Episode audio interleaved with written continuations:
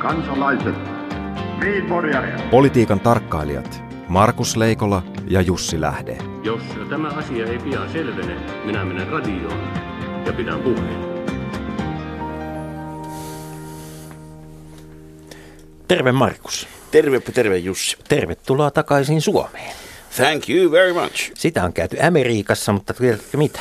Meillä täällä Suomessa on sinä aikana poissa ollessasi. Meillä on muunneltu sekä valhetta että totuutta. Niin siis tota, viittaat nyt tapahtumiin eduskunnassa ja viittaat nimenomaan eduskunnan käytäntöön, jonka mukaan ketään ei saa kutsua valehtelijaksi riippumatta siitä, mistä on kyse, vaan saa sanoa, että puhutaan muunneltua totuutta. Niitä käyttää, käyttää totuutta ää, säästeliästi, säästeliästi tai armeliaasti. Niin.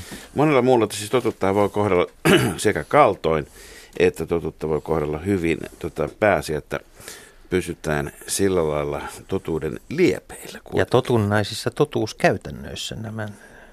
Mut tuota, sanoilla on merkitystä, koska, politi- mm. koska politiikkahan, politiikka koostuu teoista ja sitten sellaisista teoista, jotka muodostuvat sanoista. sanoista ja, ja tota, tässä Toivakka, Harakka, tyyppisiä. Emme puutu siis siihen, mikä merkitys Toivakalla aluepolitiikkaan, koska kyseessä on myös keskisuomalainen kunta sen lisäksi, että kyseessä on mikkeliläinen perheyritys. Ja, ja tota, täytyy sanoa, että tässä on, tässä on niin kuin pari asiaa, josta yksi on se, että silloin kun poliitikot jäävät hameet kintuissa tai housut kintuissa kiinni, niin silloin niin kuin selitysten kaari on, on, on tuota hyvin monimuotoinen. Tässähän ulkomaankauppaministeri Lenita Toivakka muun muassa perusteli puheitaan sille, että kyseessä on yhdeksänkymmentävuotias perheyritys, millä ei siis ole mitään tekemistä minkään kanssa. Siinä tapauksessa se ei tarjota samaa kuin kahdeksankymmentävuotiaille mm. tai satavuotiaille yrityksille tai ulkomaalaisomisteisille tai pörssiyrityksille. Olisi jotkut asiat sallitumpia kuin toiset. Vaan silloin puhutaan, puhutaan niin kuin sitä, mitä ensimmäisenä mieleen tulee, joka kuulostaa jotenkin luottamusta ja kunnioittamusta, kunnioittamusta lisäävältä. Mutta sitten samaan aikaan täytyy sanoa, että kyllä tässä on sillä lailla iso ero, että jos mietin, että ketkä mahdolliset henkilöt tuosta muutaman vuoden takaa olisivat kateellisena kuunnelleet sitä, sitä puhetta, jossa kysymys on siitä, että onko anteeksi pyytäminen ehdollista, jos vai ei, ja tämmöisestä, tämmöisestä pilkuntarkasta semantiikasta sanoisin, että Suvi Lindeen, Ilkka Kanerva. Toisin sanoen, toisin sanoen meillä tämä kulttuuri on muuttumassa siihen suuntaan, että sen kaltainen poliittinen vastuun kantaminen, jota aikaisemmin pidettiin, että joko erotaan tai sitten ei erota, jossa tietysti myöskin media painosti eroamaan niin tätä, näitä, muun muassa näitä molempia edellä mainittuja henkilöitä, joilla lisäksi eh, siinä tilanteessa ei ollut oma puolueensa johdon tukea takana. Täytyy ottaa huomioon, että sekin on tärkeä asia, jos puhutaan ministeripaikasta, että onko puolueen johto tukemassa vai ei. Ja, tota, ehkä enemmänkin kuin se, että minkä kokoinen asia kulloinkin on kyseessä. Niin kyllä, kyllä mä näen tässä poliittisen kulttuurin muutoksia myöskin, että meillä niin kuin tavallaan poliitikot seisovat vahvemmin tämmöisiä erovaatimuksia vastassa kuin aikaisemmin.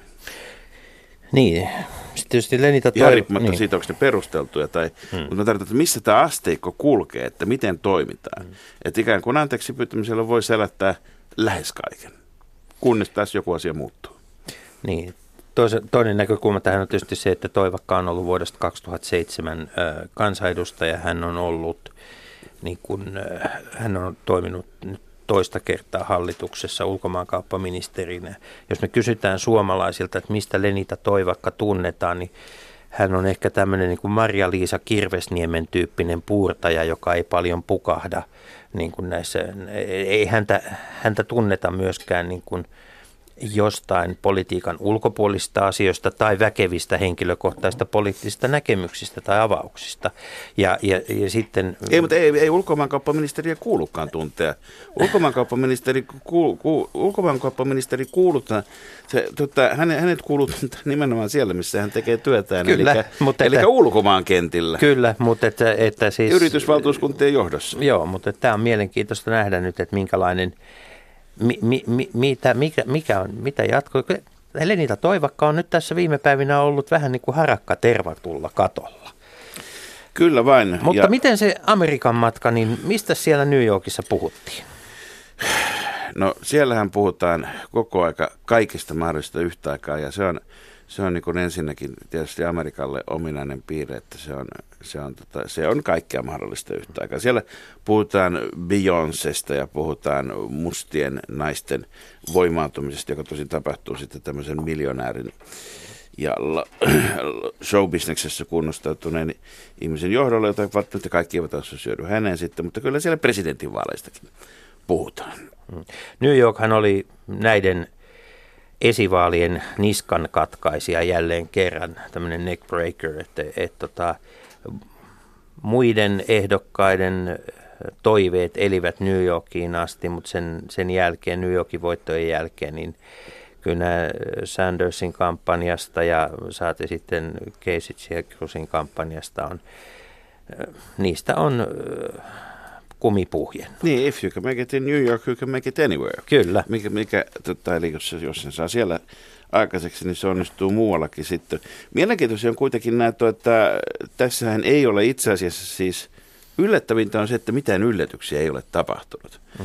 Tota, mitä tietysti kaikki me kommentaattorit ja tarkkailijat toivoisimme, että joku asia yllättäisi, mutta jos nyt joku asia jollakin lailla sitten voisi kuitenkin olla yllättävää, niin on ollut sitten nämä reaktiot nyt tässä vielä Marylandin tota, vaalien jälkeen ja ennen siellähän on isoista osavaltioista isoin, eli Kalifornia Kyllä. nyt kiinnostavana jäljellä ja tota, vaikka, vaikka kaikki näyttää menevän vääjäämättömästi, niin siitä huolimatta nämä ehdokkaat ovat tehneet liikkeet. Bernie Sandersin tota, päätös leikata omaa kampanja, omia kampanjakulujaan siten, että siellä annetaan kenkää työntekijöille, on varmastikin realismia, mutta ei nyt välttämättä ihan linjassa sen kanssa, että tarjotaan tasavertaisia mahdollisuuksia, kun työpaikat, työpaikat ja työpaikat on se, mistä Amerikassa kovin paljon puhutaan tällä hetkellä, niin, niin voi sanoa, että tämä on Sandersin tämmöinen ehkä hiljainen niin kuin tuki sille, sille, että tuota, tosiasioille, että Hillary tulee valituksi, mutta samaan aikaan kuitenkin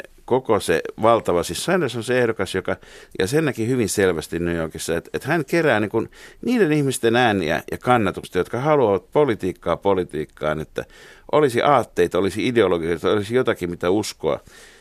Amerikassahan tässä saattaa pitää sosialistinen, Suomessa mä sanoisin, että sehän sijoittuu tuonne kokoomuksen ehkä vasemman laidan kieppeille suurin piirtein. Hän ei välttämättä ole ollenkaan niin radikaali. Mutta sitten Ted Cruzin niin tota, ilmoitus, että hän, hän ottaa, ottaa varapresidentti ehdokaksesi jo tässä vaiheessa, niin Carly Fiorinan, jossa tietysti tähdetään kahdellakin tavalla Trumpia vastaan, siis Carly Fiorina oli Hewlett-Packardin eh, ison tietotekniikkatalon eh, toimitusjohtajana pitkään ennen kuin hän sitten sai sieltä kenkää ja meni politiikkaan. Sen lisäksi hän on tietysti nainen, jolla on sillä, se on niin kuin monikärkiohjus. Tämä kuulostaa kaikki paperilla hirvittävän hyvältä ja tehokkaalta, mutta ongelma on vaan se, että Carly Fiorina ei ole mitenkään erityisen suosittu. Hänen, häntä ei pidetä kauhean menestyksellisenä bisnesihmisenä eikä kauhean menestyksellisenä poliitikkona. Ja työpaikat ovat vaihtuneet myös Trumpin kampanjassa. Siellä on siirretty väkeä syrjään ja kokeneempaa väkeä, väkeä tuota mukaan. Mutta työstä ja taistelusta kuulee, Markus, meillä on vappu tulossa ja suomalainen laululiike on tällä viikolla nostanut kotimaassa päätään. Ja se laulu on ollut veteraanin iltahuuto. Niin, siis tässähän on kaikkien muiden päivien ohella veteraanipäivä vielä. Suomessa on muutama sellainen päiväkin jäljellä, jolloin ei liikuta. Niin, ja sitten on ollut tuo Life is Life tuolla Tampereella, mutta se on toinen juttu. Se on, se on. Siellä, siellä vapun väri on oranssi. Ja kyllä mä sen verran sanoisin, vaikka kun tänään aluekehityksestä puhutaan, että se mikä tapahtuu Tampereella, niin kyllä se välillä voi jäädäkin Tampereelle. If you can make it in Manse, you can make it anywhere.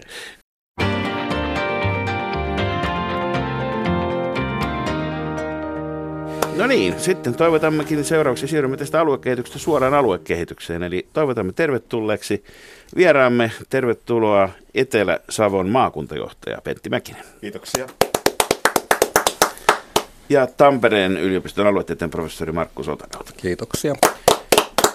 Nyt on pakko alkuun kysyä, Markku, että minkälainen mellakka siellä Tampereella on ollut tässä viimeisen tuota, Täköhän tuohon nyt osaisi vastata, kun on tiedotusvälineen kautta asiaa seurannut ja Ilveksen kannattaja voin hyväksyä Tapparan mestaruuden, kun Ilves ei kerta voittanut tälläkään kertaa, mutta, et, mä tiedän, mutta ilmeisesti mellakka on ihan... Mä tiedän niin ihan, hyvin, miltä susta tuntuu. Joo, mutta hyväksytään tämä parempi, parempi Tampereelle kuin jonnekin muualle. Kyllä se voisi naija ihan tämä stadiskin. No niin.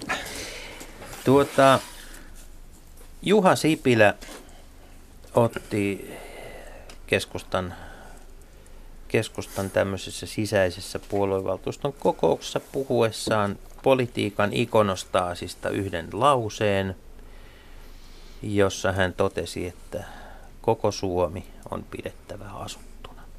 Voisitteko, hyvät herrat, selittää mulle, kun mistä tässä on kyse, koska mun käsittääkseni omalla historian tiedolla niin koko Suomi ensinnäkään ei koskaan ole ollut asuttuna.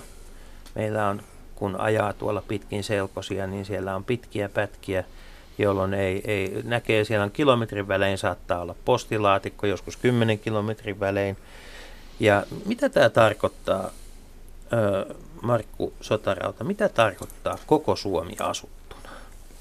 Tota, kysymys on sellainen, että en tiedä osaako siihen kukaan vastata, että siinä on vähän eri aikoina eri, eri vastauksia ja, ja koko Suomi ei ole ollut asuttuna eikä, eikä todennäköisesti tule olemaankaan. Ja eiköhän se Suomi kaupungistu jatkossakin, ja kun kysyit, että mistä tässä on kysymys, niin eiköhän siinä ole kysymys politiikasta ja politiikan sisäisistä ristiriidoista. Niin, Pentti Mäkinen, minkä takia tämä nousi tällä tavalla niin kuin politiikan, politiikan tuota, voi sanoa, että tämmöiseksi viikon kestohyrreksi tai häkkyräksi tämä lausahdus? No ainakin, jos pääministeri jotakin sanoo Suomessa, niin ainahan se yleensä nousee otsikoihin. Ja jos ö, pääministeri puhuu aluepolitiikasta keskustan puoluevaltuustossa, niin kyllähän se tarkoittaa, että siinä käydään keskustelua siitä, mitä painotuksia pääministeri pitää tällä hetkellä tärkeinä hallituksen ja varmaan oman puolueensa keskuudessa. Mutta eikö tässä ole myöskin vähän tämmöistä tota, perinteistä poliittista kielenkäyttöä, että jos painokkaasti ilmoitetaan jotakin sellaista, josta kukaan ei ole sinänsä eri mieltä ja joka on jo kertaalleen hallitusohjelmassakin lukee, niin luodaan myöskin mielikuva, että joku olisi jotakin toista mieltä tästä näin, että miksi juuri nyt on tärkeää sanoa keskustan puheenjohtajan, ei vain pääministeri, vaan myös keskustan puheenjohtajan, sanoa omilleen, että koko Suomi on pidettävä asutettuna. Mitä pelkoa juuri tässä ajassa liikkuu? No tässä ajassahan tietenkin on monia muutoksia menossa ja, ja tuota, nämä varmaan on viestejä siitä, miten meidän talous kehittyy eri puolilla. On yksittäisiä tapauksia, joissa julkinenkin sektori miettii, missä sijointia harjoitetaan tulevaisuudessa. Liikenneverkot on meillä esillä. Monia asioita, joissa poliittisen linjan valinta tästä eteenpäin on aika tärkeä kysymys varmaan kaikille puolueille ja kaikille alueille.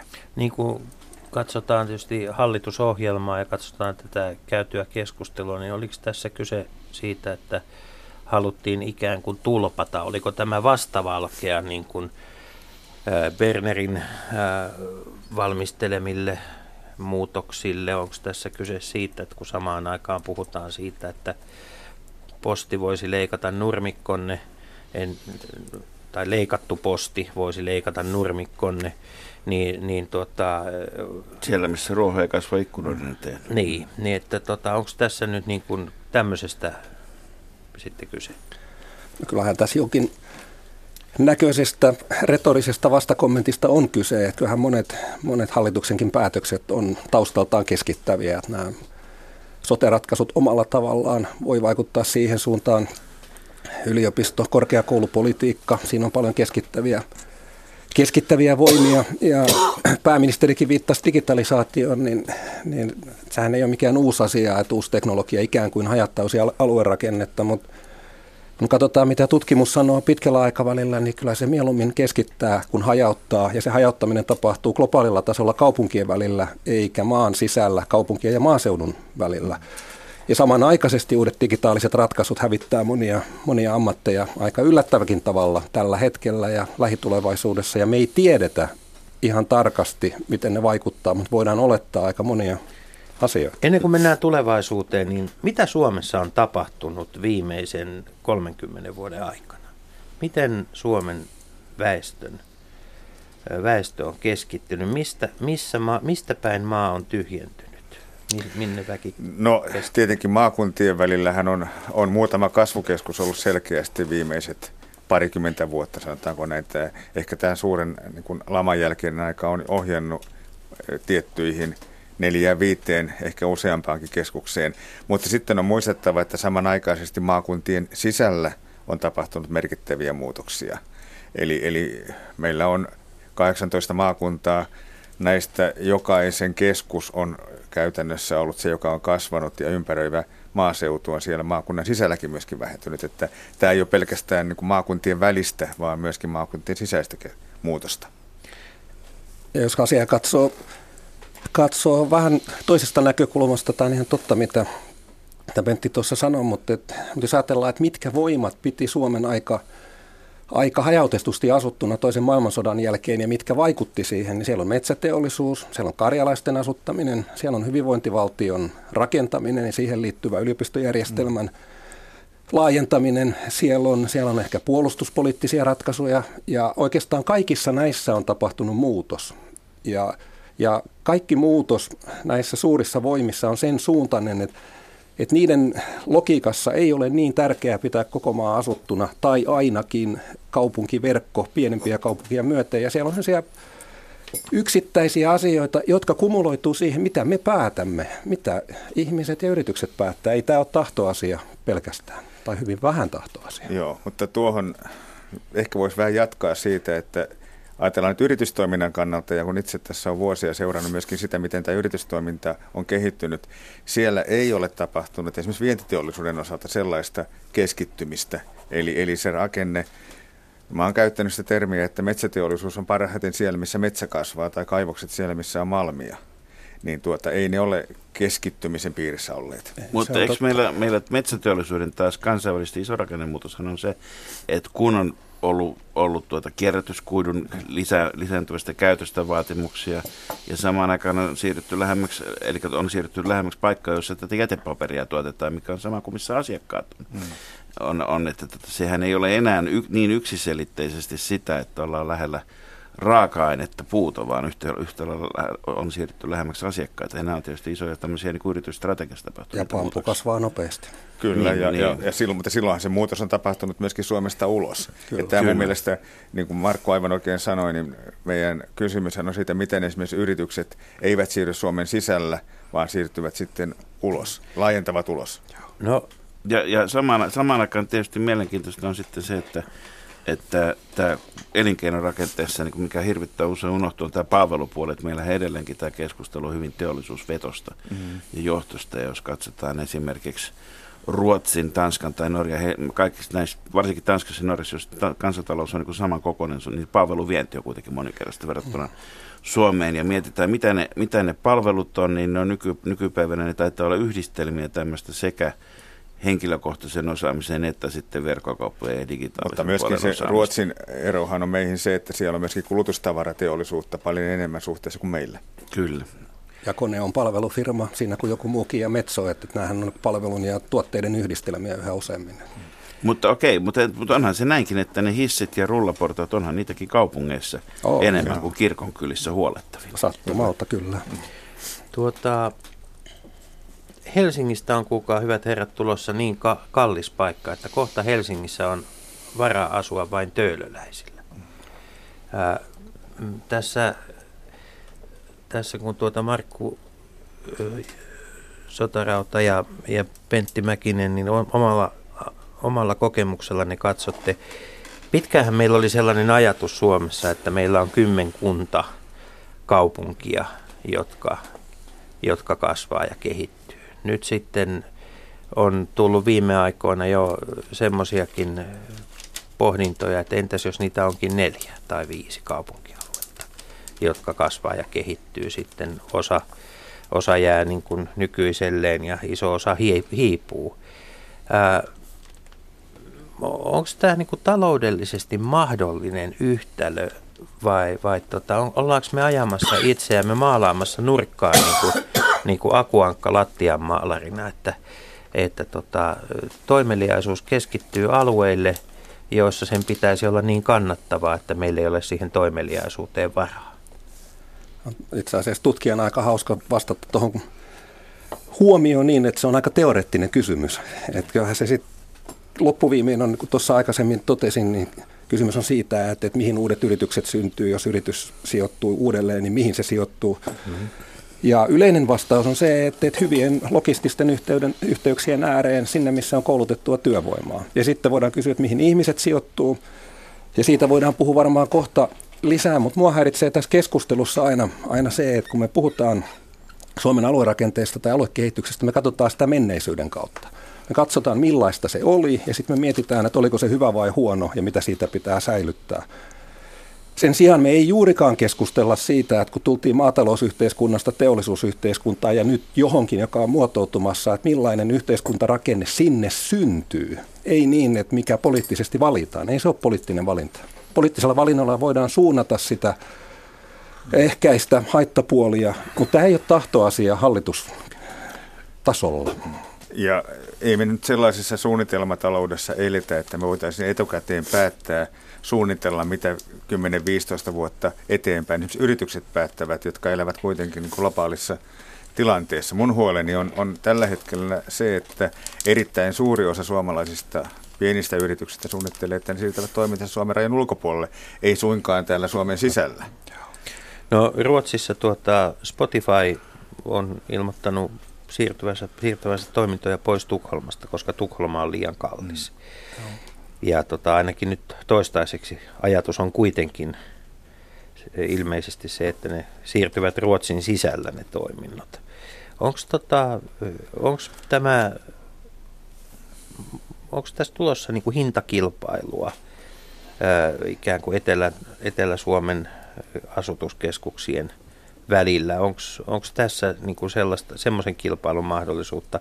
Vai onko se niin, että kun aikanaan ruotsalaiset tyhmyyksissään perusti Helsingin täysin järjettömään paikkaan, siis maan eteläisimpään pisteeseen, koska olisihan tämä nyt paljon helpompaa. Maan parhaiden kulkureittien varrella, niin, eli meritien varrella. Se on ollut vähän venäläisten tekosia kuitenkin. No sitäkin, mutta, mutta olisihan Suomi aika toisenlainen, jos, jos tämä suuri asutuskeskittymä olisi vaikka Vaasan kohdalla. Kauempana kansainvälistä markkinoista. Mutta kyllähän, me, kyllähän me tällä hetkellä käydään sellaista tietenkin kilpailu, kun katsoo kunkin kaupungin markkinointia, niin sehän rakentuu juuri sille, että luodaan houkutteleva vaihtoehto. Kuitenkin muistettava, että Suomi on Helsinki-sentrinen. Kysymys, että kuinka kaukana Helsingistä on järkevää yrityksen toimia. Siinä on tämä logistiikka, minkä liikenneyhteydet, minkä Markku mainitsi, mutta aika iso osa tällä hetkellä on, on, on tietenkin se, että minkälaiset muut palvelut on. Ja yllättävän suuren roolin uskon tulee myöskin tämä sote-ratkaisu tässä. Eli, eli kyllä yrityksellekin on tärkeää se, että minkälaiset palvelut sille henkilökunnalle, työntekijöille, jotka sillä on tarjolla. Ja hinta yksi tietenkin, mikä sanoit, niin se on ilman muuta tärkeä seikka asumisen osalta. Jos ei sulla ole varaa maksaa palkkaa, josta sata kymmenen prosenttia menee asumiseen, niin tuota, ei se ole mahdollista. Jos palaa tuohon keskittymiskysymykseen, niin on ihan selvää, että jos maa keskittyy liikaa, niin se on yhtä haitallista kuin se, että jos kaikki resurssit on hajallaan. Että kysymys on enemmänkin siitä, että missä se jonkinnäköinen tasapaino hakee itseään. Sehän ei ole mikään staattinen tila. Me julkaistiin neljä vuotta sitten erittäin laaja tutkimus, joka tehtiin yhdessä Liverpoolin ja Budapestin kanssa, jossa me käytiin läpi sata kaksikymmentäneljä eurooppalaista kaupunkia, niin sanottu toisen kehän kaupunkia, ja sitten kolmekymmentäyksi pääkaupunkia tehtiin perustilastollinen analyysi ja yhdeksän case-tutkimusta eri puolilta. Ja, ja jos sen tiivistää sen erittäin ison tutkimuksen tuloksen, niin, niin jos maa keskittyy liikaa, niin se on haitallista sen maan kehitykselle. Näitä maita on Itä-Euroopassa ja osittain Englanti kärsii tästä. Lonto on niin hallitsevaa, että Lonto on eronnut muusta maasta. Ja yleisesti ottaen niin sen ison tutkimuksen tulos oli se, että, että parhaiten aluerakenne tukee koko maan kehitystä silloin, kun se rakentuu kaupunkiverkon varaan tasapainoisesti. Pohjoismaat on tässä mielenkiintoisia, että meillä on kohtuullisen tasapainoinen aluerakenne, mutta jokaisessa Pohjoismaassa on erittäin vahva pääkaupunki. Ja se on pienelle maalle aika tyypillistä, ja pieni maa tarvitsee vahvan pääkaupungin. Sitten se tarvii Tampereet, Turut, Oulut, Jyväskylät, Vaasat, Seinäjoet, Mikkelit. Jopa Mikkelikin. Kyllä. Vai, vai, vai, vai tarvitseeko? Jos mä ajatellaan esimerkiksi Tanskaa, niin siellähän on jo pitkä, parikymmentä vuotta sitten oli tilanne, että Suur-Kööpenhaminassa asuu yli viisikymmentä prosenttia väestöstä, ja hyvin hoidettu raide, julkinen liikenne pitää huolen siitä, että se jollakin lailla kulkee kuitenkin, tota, ja maa, joka tietysti on kooltaan pienempi. On peltoa ja, ja kaupunkeja. Ja millä, ja siinä, millä Tanska elää? Maatalouden viennillä myöskin. Niin, mutta, mutta, mutta, tota, mutta ajatuksena niin kuin siitä, että tämmöinen, tämän kokoinen Helsinki on niin kuin maksimi, mitä esimerkiksi Suomi kestäisi, niin kyllä Tanskan esimerkki puhuu ihan toista.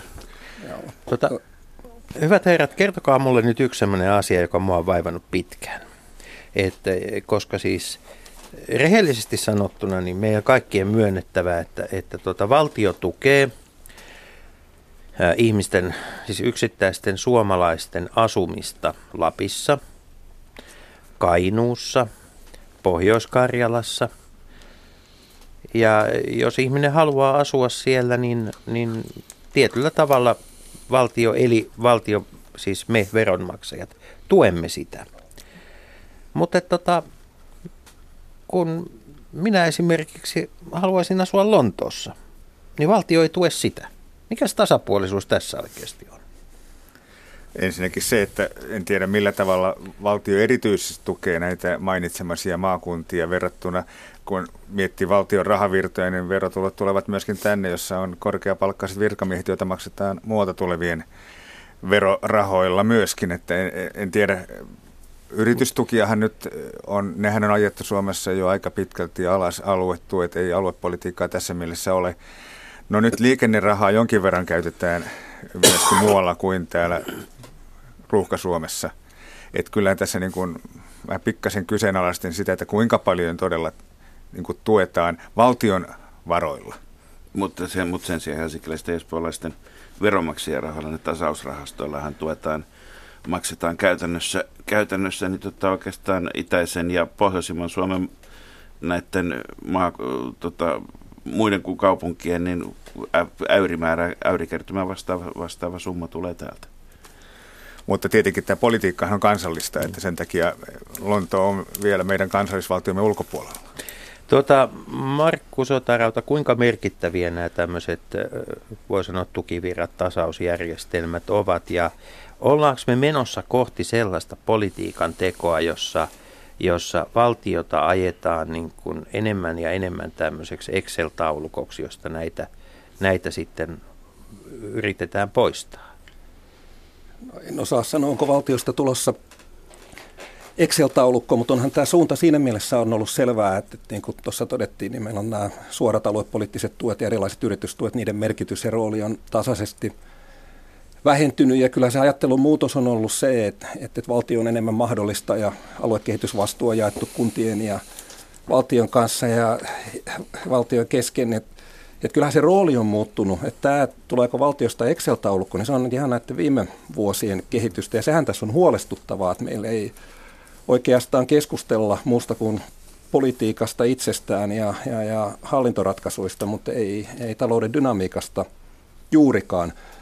Tähän kysymykseen espoolaisten ja vantaalaisten ja kaikkien muiden veronmaksusta, niin jos nyt ajattelee laajemmin, niin, niin Suomi näyttää kehittyvän sellaiseksi, jos ajattelee viimeiset kaksikymmentä vuotta, että meille tulee tämmöinen Etelä-Suomen työssäkäyntialue. Hmm. Tampere, Helsinki, Hämeenlinna, Riihimäät, Järvenpäät, osin Kotka, osin Turku, ne on yhtä työssäkäynti- ja asuntomarkkina-aluetta. Sitten meillä on tämmöisiä irrallisempia saarekekaupunkeja ja etelässä kehitysvyöhykkeet, että meidän pitää nähdä Helsinkiä Tampereesta irrallisena.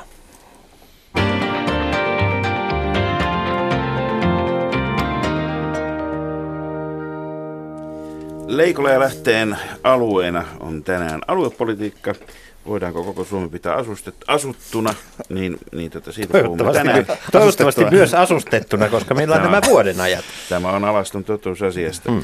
Ja, ja tota, tätä on täällä kanssamme selvittämässä Tampereen aluetieteen professori, Tampereen yliopiston aluetieteen professori Markku Sotarauta ja Etelä-Karjalan, Etelä-Savon, anteeksi, maakuntajohtaja Pentti Mäkinen. Tästä Mutta päästään, mä, päästäänkin. Tämä, Markus, tämä sinun freudilainen lipsautuksesi, ja en, mä viittaan tähän ensimmäiseen, niin, joka liittyy tähän asustukseen. Ja, niin, että, onko niin, että, että koko Suomi voidaan pitää kesäasuttuna? Nyt Suomessa on ainutlaatuinen järjestelmä tässä näin, että mökkiasukkaat niin tota osallistuvat näiden kuntiensa menojen ylläpitoon myöskin, mikä on sitten tietysti pitää kunnat myönteisinä myöskin mökkiasukkaita. Ja tämä kausiasuminenhan on tullut uutena terminä myöskin tutkimukseen, että meillähän näkyy Suomessa niin, että alueiden Pysyvä väestö vähenee, samanaikaisesti kausiasukkaiden määrä kasvaa. Näillä samoilla alueilla Etelä-Savossa on joku kunta Puumala, jossa on neljä kertaa enemmän asukkaita lomakautena kuin vakituisia asukkaita. Ja jossa alkoholin kulutus, erinäköiset sote-palvelujen kysynnät ja muut. Se on, se on pertum, pertumaan, pertumaan alko, joka on se suosituin. Ja tilastoissahan tämä näyttää aina sieltä, että pertumaalaiset ovat juoppoja verrattuna. verrattuna sitten, en nyt viitsi sanoa keihin kaikkiin muihin verrattuna. Kaikkiin muihin. Mutta mut, mut, mut, mut Pentti Mäkinen, jos mennään konkreettisesti sitten, katsotaan mitä, mitä esimerkiksi Etelä-Savossa tapahtuu, niin, niin tota, sehän on suhteellisen väestömäärä tai pieni maakunta, mm. vaikka kaikki mä ajattelemme, että se on tässä jotenkin lähellä. sata viisikymmentätuhatta asukasta. Yhtä lailla, yhtä lailla niin kuin Kuopiota, Joensuuta, Jyväskylää, Lahtea kuin Helsinkiä kuin muutakin, mutta sen lisäksi siellä on useampi keskus Mikkelin. Mikkelin lisäksi siellä on Pieksämäki, joka ei oikein, keskellä, oikein missään, vaan vähän kaiken keskellä. Ja sitten on tietysti Savonlinna, jossa, jolla on vahva itäsavolainen identiteetti, mutta tota, joka sitten logistisesti, kun siinä sattuu olemaan tuota Saimaata välissä. Nyt esimerkiksi tämmöinen valtiovallan päätös, kun lakkautetaan opettajan koulutus Savonlinnasta, mikä merkitys sillä käytännössä on? No sillähän on. Niin kuin... Vai onko tämä nyt sitä, että pitää kaikkea lopata ja kaikesta huutaa? No alueellehan sillä on äärimmäisen rankka vaikutus, koska se on pitänyt siellä opettajia, kouluttajia, siis tuommoinen sata viisikymmentä työpaikkaa katoaa ja opiskelijoita tuommoinen kahdeksansataa. Ja niihin tehdyt panostukset siirtyvät paikassa toiseen. Sehän on tällaista niin kuin kulua, joka tulee sitten Savonlinnaan, kulua, joka tulee sitten Joensuuhun, kun pitää rakentaa uusia paikkoja. Ja alueelle tämän suhteellinen merkitys on tietenkin äärimmäisen suuri. Yliopistohan on tietenkin tehnyt sen omista lähtökohdistaan valtion asettamien tavoitteiden mukaisesti varmaankin, mutta tietenkin sillä on erittäin suuri paikallinen ja seudullinen ja maakunnallinen merkitys. Sitten jos katsotaan, mitä muuten Savonlinnan seudulla on tapahtunut, niin siellähän kuntaliitokset ovat menneet, tuota, siellä on harrastettu tämmöistä savolaista luovuutta kovasti, että miten on löydetty pienimpiä yhteisiä mahdollisia maakaistaleita liittää yhteen niitä kuntia, jotka ovat hoitaneet ö, toisten kuntien mielestä asiansa huonosti, niin niitä on liitetty Savonlinnaan ja ne, jotka ovat sitten plussalla, ne eivät suurin surminkaan suostu liittymään yhteen suurkuntaan. Jos mä nyt väistäisin, väistäisin tuon ajatuksen, tuon poliittisen painotuksen, koska samanaikaisesti Savonlinnassa on hyvää yritystoimintaa esimerkiksi metsäteollisuuden laitteiden valmistuksessa, joka on lisännyt työpaikkoja siellä. Ja tuota, tämähän on tietenkin suomalainen tapa keskustella siitä, että mikä mahdollisesti menee pieleen, kun se, että keskusteltaisiin, missä on niin kun syntynyt uutta yritystoimintaa, työpaikkoja ja investointeja. Joo, mutta mä, tarko- mä olin oikeastaan tulossa siihen, että kun me puhutaan niin kun semmoisesta alueesta, joka sinänsä, niin kun Savonlinnan kaupunki on semmoinen, että, että esimerkiksi jos on siellä pohjoisosissa Savonlinnan kaupunkia, niin on lähempänä Joensuun toria kuin Savonlinnan toria. Niin, niin, niin mikä merkitys on sitten näillä, näillä, näillä niin kuin kunnilla tämmöisinä identiteetti- tai muina keskuksina? Siellä on kuitenkin tätä kuntaliitospeliä käyty ja päästy paljon pitemmälle ja päästy niin kuin ikään kuin koettu kaikkea sitä, mitä monissa muissa paikoissa, esimerkiksi sanotaan Päijät-Hämeessä vielä harataan niin kuin voimakkaasti, voimakkaasti vastaan, niin, niin samaan aikaan kuitenkin sitten se Savonlinnan seutu niin kuin kokonaisuutena kamppailee yhtä lailla Mikkelin seutua vastaan, mm. jossa myöskin on tietysti tehty paljon kuntaliitoksia mm. suuriin kuntiin menty.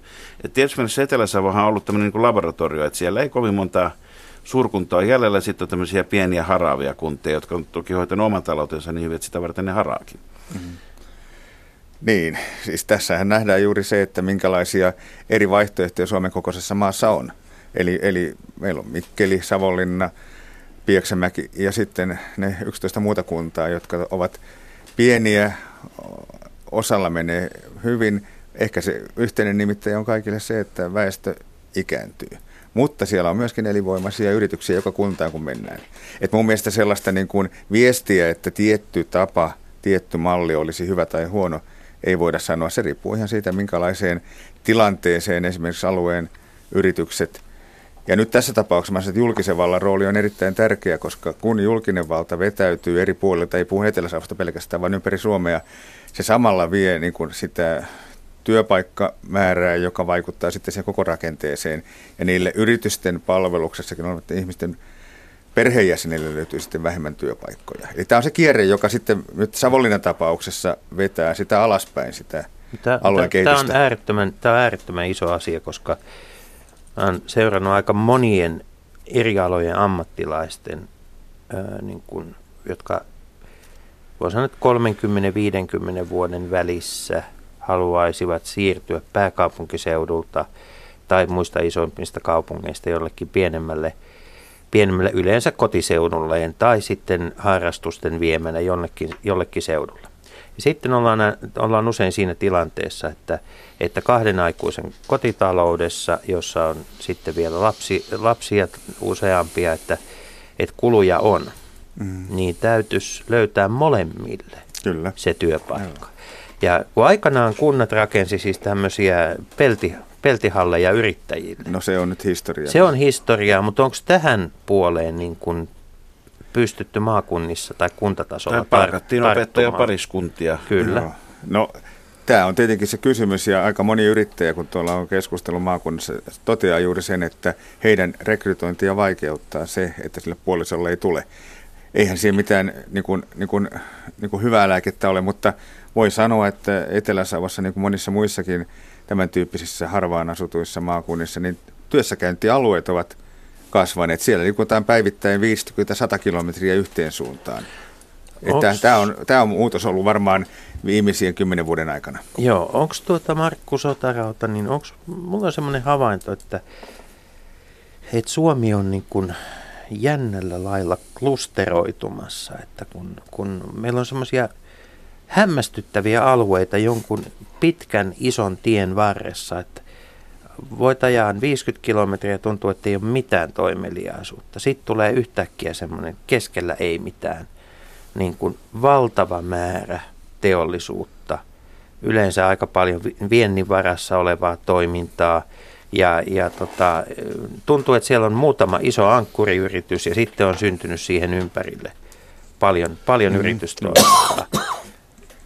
Siis, tätähän, tätähän on tässä aluekehittämistyössä nimenomaan yritetty saada aikaiseksi, että et toisiaan tukevia toimintoja sijoittuisi lähelle toisiaan ja siellä olisi mahdollisesti tutkimusta, koulutusta, yritykset tukisivat toisiaan. Ja nyt me puhutaan tietyssä mielessä oikeista asioista, että me li- ihan liian usein, kun me puhutaan aluekehityksestä, me puhutaan hallinnosta, kunnista, sun muista, kun meidän pitäisi puhua yrityksistä ja ihmisistä. Mi- missä, ja... Minkälaisia ne siemenet on, mitä sinne pitäisi osata sinne valtatien varteen istua? Mutta ei, ei niitä valtatien varteen niin vaan istutetaan, että kyllä siinä on, yleensä ne on semmoisen pidemmän polun, kehityskulun aikaansaamia, ja kun siellä pitää loksahtaa yhteen, niin... niin omaa uransa kehittävien, omaa työtään etsivien ja tekevien ihmisten ja niiden yritysten logiikka, plus ne siihen logistiset liikennekysymykset ja muut, ja ne on eri aloilla vielä erilaisia.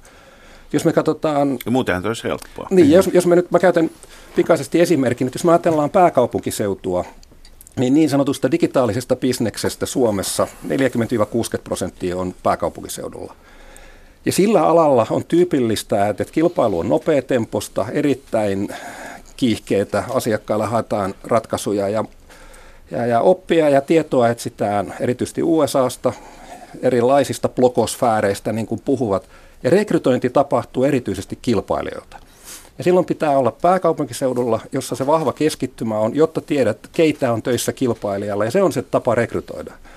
Jos katsotaan Tampereen konerakennusta, se on Suomen vahvin konerakennuksen keskittymä. Siellä yritykset ei rekrytoi toisiltaan, koska ne tekee yhteistyötä. Ne kehittää teknologiaa yhdessä, yhdessä V T T:n kanssa, yhdessä Tampereen teknisen yliopiston kanssa ja tekee erittäin paljon yhteistyötä joka puolelle Suomea, koska niin kuin aina todetaan, joka puolella Suomea on hyviä yrityksiä. Mistä, mutta he, jossain, mistä he rekrytoivat, jos eivät kilpailijoita? Tota, toisilta aloilta plus sitten paikallisista yliopistoista ja ammattikorkeista.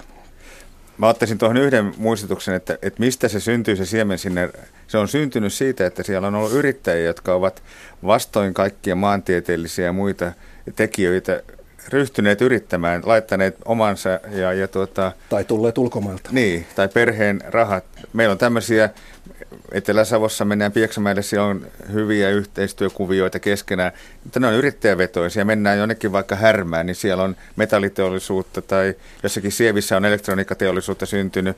Ja ne on kaikki syntyneet niiden yrittäjien pohjalta. Mutta nämähän on myös kyse siitä, että sitten yrittäjät lö- löytävät sille kasvulle jotakin tekijöitä. Mm. Jos nyt ajatellaan vaikka Etelä-Savossa muolaisen leipomo, joka niin löysi gluteenittomat tuotteet. Ja sitten huomasi, että tälle löytyy kansallinen markkina, jota muut leipomot sitten isommilla paikkakunnilla eivät. Mutta ei sillä mitään kansallisella toteut- eikä maakunnallisella ohjelmalla, vaan se tuli Moilaisen perhe kautta se Kyllä, mutta idea. Se löytyy erikoistumalla, eikä, eikä sitten niin kuin pahimmillaan ne. Pohjanmaalla on tehty, niin tota, täytyy nyt muotoilla varovasti, jotta uskaltaa mennä sinne, jossa siis naapurisavussa tehdään täsmälleen samannäköistä sohvaa tai...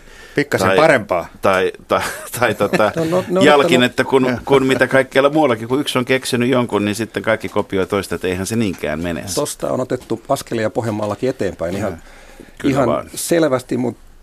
Tämä on silloin aina tämä hauska tämä keskustelu, että, että niin kuin mäkin tuossa alkuun kuvasin sitä suurta kuvaa, että tulee Etelä-Suomen tämmöinen työssäkäynti, asu, asuntomarkkina-alue, mm. tulee kehityskäytävä, erityisesti Tampere-Helsinki välillä huomasitte järjestyksen, mm. tulee myös muita. Totta kai meillä on vahvoja kaupunkiseutuja eri puolella Suomea, niin, niin se on se suuri kuva. Ja sitten mulle aina sanotaan, jos mä tämmöistä kerron, että mutta onhan siellä sievissä hyviä yrityksiä. Totta kai on, mutta se on... taas niin kuin eri tason asia kuin se pitkän aikavälin kehityskulku, jossa me on nyt oltu aika pitkän aikaa ja voi olla, että jos tämmöinen matkailun varaan rakentuva elämystalous nostaa vahvasti päätään, niin kuin se on Lapissa hyvin hoidettu, siellä on otettu isoja askelia eteenpäin, se tuo uusia mahdollisuuksia. Kaivosteollisuus näytti pohjoisessa hetken tosi vahvalta, nyt se on erilaisten tapahtumien takia pysähdyksissä se keskustelu, että voihan tapahtua erilaisia mutta, mutta asioita. Esimerkiksi matkailu, niin sitähän pitkäjänteisesti Lapissa on kehitetty, kyllä, Saimaan kyllä, kyllä. brändiä kehitetään, että Suomeen voi kyllä. tulla useita, saaristo, kyllä, nämä on siis. sellaisia, jotka kansainvälisesti houkuttelevia vaihtoehtoja. Mutta se ei ole matkailua, vaan se on elämistaloutta. Ja se on pidempi. No matkailijoita ne kuitenkin, jotka sinne elämistalouteen tulevat. Tule, tule, Pakko mut, lisätä mut, se, että toivo, toivoisi joskus, että sen sijaan, että vain kaivokset ylläpidetään jonkun tietyn väliaikauden yli. Että myöskin voit ajatella sitä, että ne matkailijatkin tulee takaisin, jos nyt on hieman pakotteita tai ruplan huono kurssi välillä. Joo, juuri. Ja se pohja venäläisten osalta on jo saavutettu, nyt se alkaa kääntyä ylöspäin. Mut, mutta tästä, tästä niin, tota, kun, kun hallitus samaan aikaan, siis palataan siihen, mistä me lähdettiin, että et Juha Sipilä sanoi, toki puhuen keskustan puheenjohtajana, toki puhuen omilleen, koko maan pidettävä asuttuna. Ja sitten näissä väyläratkaisuissa painotetaan tunnin junaa Tampereen, Turun, Helsingin. Eihän nämä väli- ristiriidassa. Välille. No ei tietenkään mikään Suomessa ole koskaan ristiriidassa, niin. Koska kaikki asiat pitää saada toteutettua yhtä aikaa ja ilmaiseksi. Niin. Mutta, mutta, mutta, tota, mutta eikö tämä hallitus näillä väyläratkaisuilla nimenomaan kiihdytä sitä, että tulkaa Etelä-Suomeen ja voikaa täällä paremmin? Siis tää, jos ajatellaan et, et viimeisiä vuosia, että mikä on ollut Suomen suurin aluepoliittinen yksittäinen ratkaisu, se on Aalto-yliopiston perustaminen, jos ajatuksena on se, että aluepolitiikka on se, että julkisella rahoituksella vaikutetaan alueiden välisiin suhteisiin. Se on Aalto-yliopisto.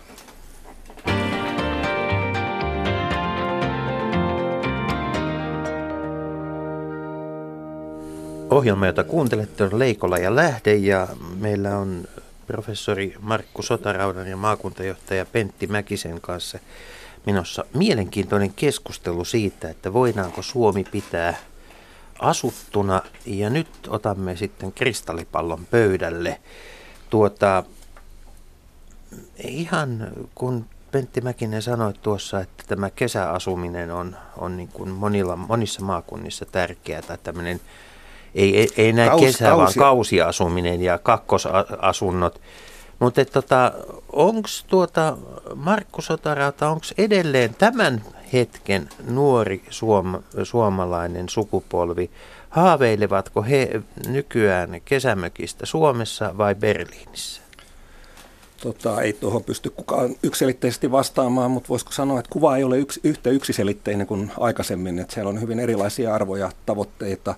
Ja jos tuon kysymyksen kääntää toisinpäin, niin yksi ilmiö, mihin mä oon törmännyt erilaisissa kehittämisseminaareissa, kun on osallistunut ja käynyt puhumassa eri puolilla Suomea, pienissä ja suurissa keskuksissa, niin se on sellainen ilmiö, jota mä kutsun naapurinlapsi-syndroomaksi. Ensin voidaan seminaarissa käyttää tuntikaupalla aikaa siihen, että miten estetään nuorten ihmisten poismuutto paikasta X. Mikä on mun mielestä niin kuin ajatuksena sama kuin pohtisi asiaa, että miten estämme nuortemme tulevaisuudesta yhdeksänkymmentäyhdeksän prosenttia. Miten estämme nuoruuden? Niin, ja toinen, mikä tässä tuo sen, sen naapurilapsisyndrooman tai paradoksin on se, että sitten kun tulee tauko, tai seminaari loppuu, sieltä tulee yleensä aina joku poliitikko, joka hyvin ylpeänä kertoo, että, että meidän tyttö pääsi Tampereen yliopistoon, ja josta toinen jatkuu, että no meidän poika lähti Helsinkiin ja joku lähti Lontooseen. Ja siitä syntyy ajatus, että pienemmillä paikkakunnilla naapurilasten pitäisi jäädä, kunhan omat pääsee hyvin töihin. Missä se sitten onkin? Se voi olla siellä omassa kunnassa, se voi olla se muualla. Meillä on vähän sellainen tekopyhä tämä keskustelu. Tuohon väyläkysymykseen voi vain sanoa, että se tunnin e, junayhteys kulkee tietääkseni molempiin suuntiin. Valtatie Viitonen vetää erittäin hyvin molempiin suuntiin. Sinne tulee niitä lomailijoita. Itse ajoin eilen tähän suuntaan. Varmaan ajan takaisinpäin, ja se on ihan molempiin suuntiin toimiva, eikä meillä kukaan halua estää sitä, että ihmiset muuttavat. No, mutta, tohon, tohon, tohon, mm. mutta me helsinkiläiset aiomme jarruttaa pääsemistä perille. Kyllä, mutta pyöräteillä. Mutta siis se, että puolet, puolet, puolet meidän koululaisista on, tota, käy ammatillisen koulutuksen, ja niiden verkosto on suhteellisen laaja, ja toivottavasti se pysyykin, koska jälleen ne yritykset tarvitsevat ammattiosaajia. Eräs yrittäjä sanoi aika hyvin, että jos hän ei löydä täältä sitten alueelta niin kuin ammatillisia osaajia omaan firmaansa, hän miettii tietenkin viiden vuoden päästä, kun porukka ikääntyy ja eläkkeelle, että Että jatkaako hän toimintaa lainkaan? Ei hän mieti sitä, että siirtyisi Kehä kolmosen sisäpuolelle niitä laitteita tuottamaan. Tuota, minkälainen, hyvät herrat, Suomi on viidenkymmenen vuoden päästä? Missä Suomessa asutaan ja missä ei? No eri puolilla Suomea asutaan, no. Mutta tuossa aikaisemmin jo viittasin, että tämmöiset Etelä-Suomen kehityskäytävät, niin niiden varrella Helsinki-Tampere, Helsinki-Turku, Helsinki-Pietari, tai pitäisi varmaan sanoa Helsinki-Tukholma-Turku siinä välissä. Ja tätä meillä on yhdeksänkymmentäluvulta asti puhuttu ja kehitetty, se ei ole mikään uusi ajatus. Näillä kehityskäytävillä, siellähän on monennäköisiä mahdollisuuksia maaseutumaiseen asumiseen ja yritysten sijoittumiseen ja niin edespäin. Ja toivottavasti meillä säilyy nämä, nämä, nämä keskisuuret keskukset myös vahvoina. Otetaan nyt Mäkisen kunniaksi myös Mikkeli mukaan ja ilman muuta ja Savonlinna myöskin. Totta kai, siis kyllä nämä pienemmät, kaupunki- pienemmät kaupunkiseudut on, on, on se tavallaan se, niin kuin sen... Mikä, mikä, niiden, mikä niiden rooli on tulevaisuudessa? Mutta tämä ei ole kysymys enää semmoisesta, että me etukäteen päätettäisiin työnjaot tai rooli. Ei, me kysymme nyt tutkijalta, joo, että mitä tulee tapahtumaan. Siis Pentti Mäkinen, mikä on visio? kahdeksantoista maakuntaa, kahdeksantoista maakuntaa, elinvoimasta maakuntaa myöskin. Ei me nyt heti tehdä uutta aluehallintouudistusta. Mutta ei, ei, siis hetkinen, hetkinen, ovatko ne elinvoimaisia siksi, niin, että meillä on päätetty, että on kahdeksantoista ei, vaan, vaan se, että siellä voidaan edelleenkin tehdä niin kuin omista lähtökohdista ratkaisua. Ja tässä nyt puhutaan niistä vahvuuksista. Annetaan nyt vaikka meillä maakunnassa niin tota, joku matkailun kehittyminen. Se on maailman suurimpia teollisuuksia. Miksi se kehittyisi myöskin tuolla alueella merkittävästi globaaliksi? Nyt, eten, nyt, nyt, en, nyt en mene, en mene nyt niin kuin mainontaan, mutta täytyy sanoa, että kun kävin tässä taannoin Rantasalmella eräässä, eräässä tämmöisessä hotellipaikassa, niin voi sanoa, että ensimmäisiä kertoja, kun mä näin Suomessa täysin kansainvälisen tason majoitustoimintaa, josta en ollut aiemmin kuullut ja joka johtuu vain siitä, että suomalaisena en ollut kohderyhmää. Mut sitten, sitten jos tiedän katsotaan, paikan. Katsotaan, katsotaan sitä, että kullakin maakunnalla on nämä omat erityispiirteensä niin elinkeinorakenteen kuin kulttuurisen elintenkin suhteen, mutta yksi maakunta meillä on kuitenkin aina erilainen kuin muuten tulee olemaan, ja se on Lappi siitä syystä, että se on puoli Suomea pinta-alaltaan ja sitten se on noiden sotilasliittojenkin välissä vielä ja Ja, ja tuota, siellä on enemmän ulkomaanrajoja ja muita ominaispiirteitä. Mikä on Lapin, jossa siis me voimme sanoa, että onko koko Lappi asuttuna, ei ole koskaan ollutkaan. Mikä on Lapin väkiluku viidenkymmenen vuoden päästä? Mikäköhän se on nyt? sata tuhatta kohdassa. Se on sata seitsemänkymmentätuhatta paikkeilla. Siellä kieppeillä, joo. joo. Se on pikkasen enemmän kuin tuolla, mutta sanotaan sata seitsemänkymmentätuhatta noin. Mä sanon, että se on sata viisikymmentä sata seitsemänkymmentätuhatta välissä, koska se tulee olemaan erittäin merkittävä matkailun ja todennäköisesti myöskin raaka-aineiden. Paljonko tuottajia näistä on maahanmuuttajia tai maahanmuuttajataustaisia enemmän kuin vuoden päästä? Niin. Paljonko tällä, hetke- paljonko tällä hetkellä on? Eikö me kaikki olla maahanmuuttajataustaisia? Se riippuu, kysytäänkö saamelaisilta vai ei. Niin. Tämän tyyppinen maailma, johon me ollaan menossa, joka nyt ihan aidosti rakentuu enemmän verkostojen ja tiedon osaamisen sun muun varaan, niin Niin tutkimus osoittaa hyvin selvästi, että pitkällä aikavälillä vahvimpia kaupunkiseutuja alueita on ne, jossa on moninainen rakenne, moninainen ammattirakenne. Ja Ja kaikkein parasta on se, että jos se erilaiset alat vaikuttaa toisiaan, että ihmiset siirtyy sektorilta toiselle, yritykset tekevät ylisektoreiden työtä, niin se auttaa erilaisissa kriiseissä ja, ja, ja pitkällä aikavälillä työllisyyskehitys on nopeampaa kuin erikoistuneella alueella. Ja tämä koskee muutamaa suomalaista kaupunkiseutua, mutta niin kuin tuossa on todettu, niin sit pienempien, onko se maakuntatasolla, kuntatasolla, missä se tapahtuu, niin siellä pitää hakea enemmän erikoistumisen paikkoja. Et se on sitä elämys. Matkailua, mitä tahansa matkailua, se voi olla kaivostoimintaa, mutta se mistä voi olla huolissaan, niin meillä on ihan valtavia lukkiutumia menneeseen joka puolella Suomea ja meillä on isoja eroja siinä, miten eri puolilla Suomea osataan kehittää. Meidän miten, kehittämiskapasiteetissa on valtavia mutta miten eroja. Miten me ratkaistaan tämä ongelma? Tutkitaan, koulutetaan vastaan tutkijaa ja kouluttajaa, mutta mut kyllä siellä pitää semmoisia ajattelu. Osa, osa mut, elää vanhan mut, aluepolitiikan ajassa. Joo, mutta jos ajatellaan nyt... Meiltä maakunnassa. Siellä on monta yritystä voi nimetä, joten siis vienti on yhdeksänkymmentäviisi prosenttia suurin piirtein.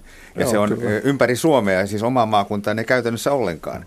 Ja se on niin kuin jokaisen yrityksen omassa tietenkin vastuussa se, että miten se toimintaa. Ja niiden yritysten varassahan se maakunta elää. Kyllä. Tulevaisuus on kyllä. Siinä. Ei hallinto ratkaise, niin kuin tuossa ei, mutta sitten sit on se tietysti se iso kysymys, että kuinka, kuinka moni nuori on valmis sitten tämmöisiin viisikymmentä, sata, kaksisataa, kolmesataa kilometrin päivittäisiin työmatkoihin.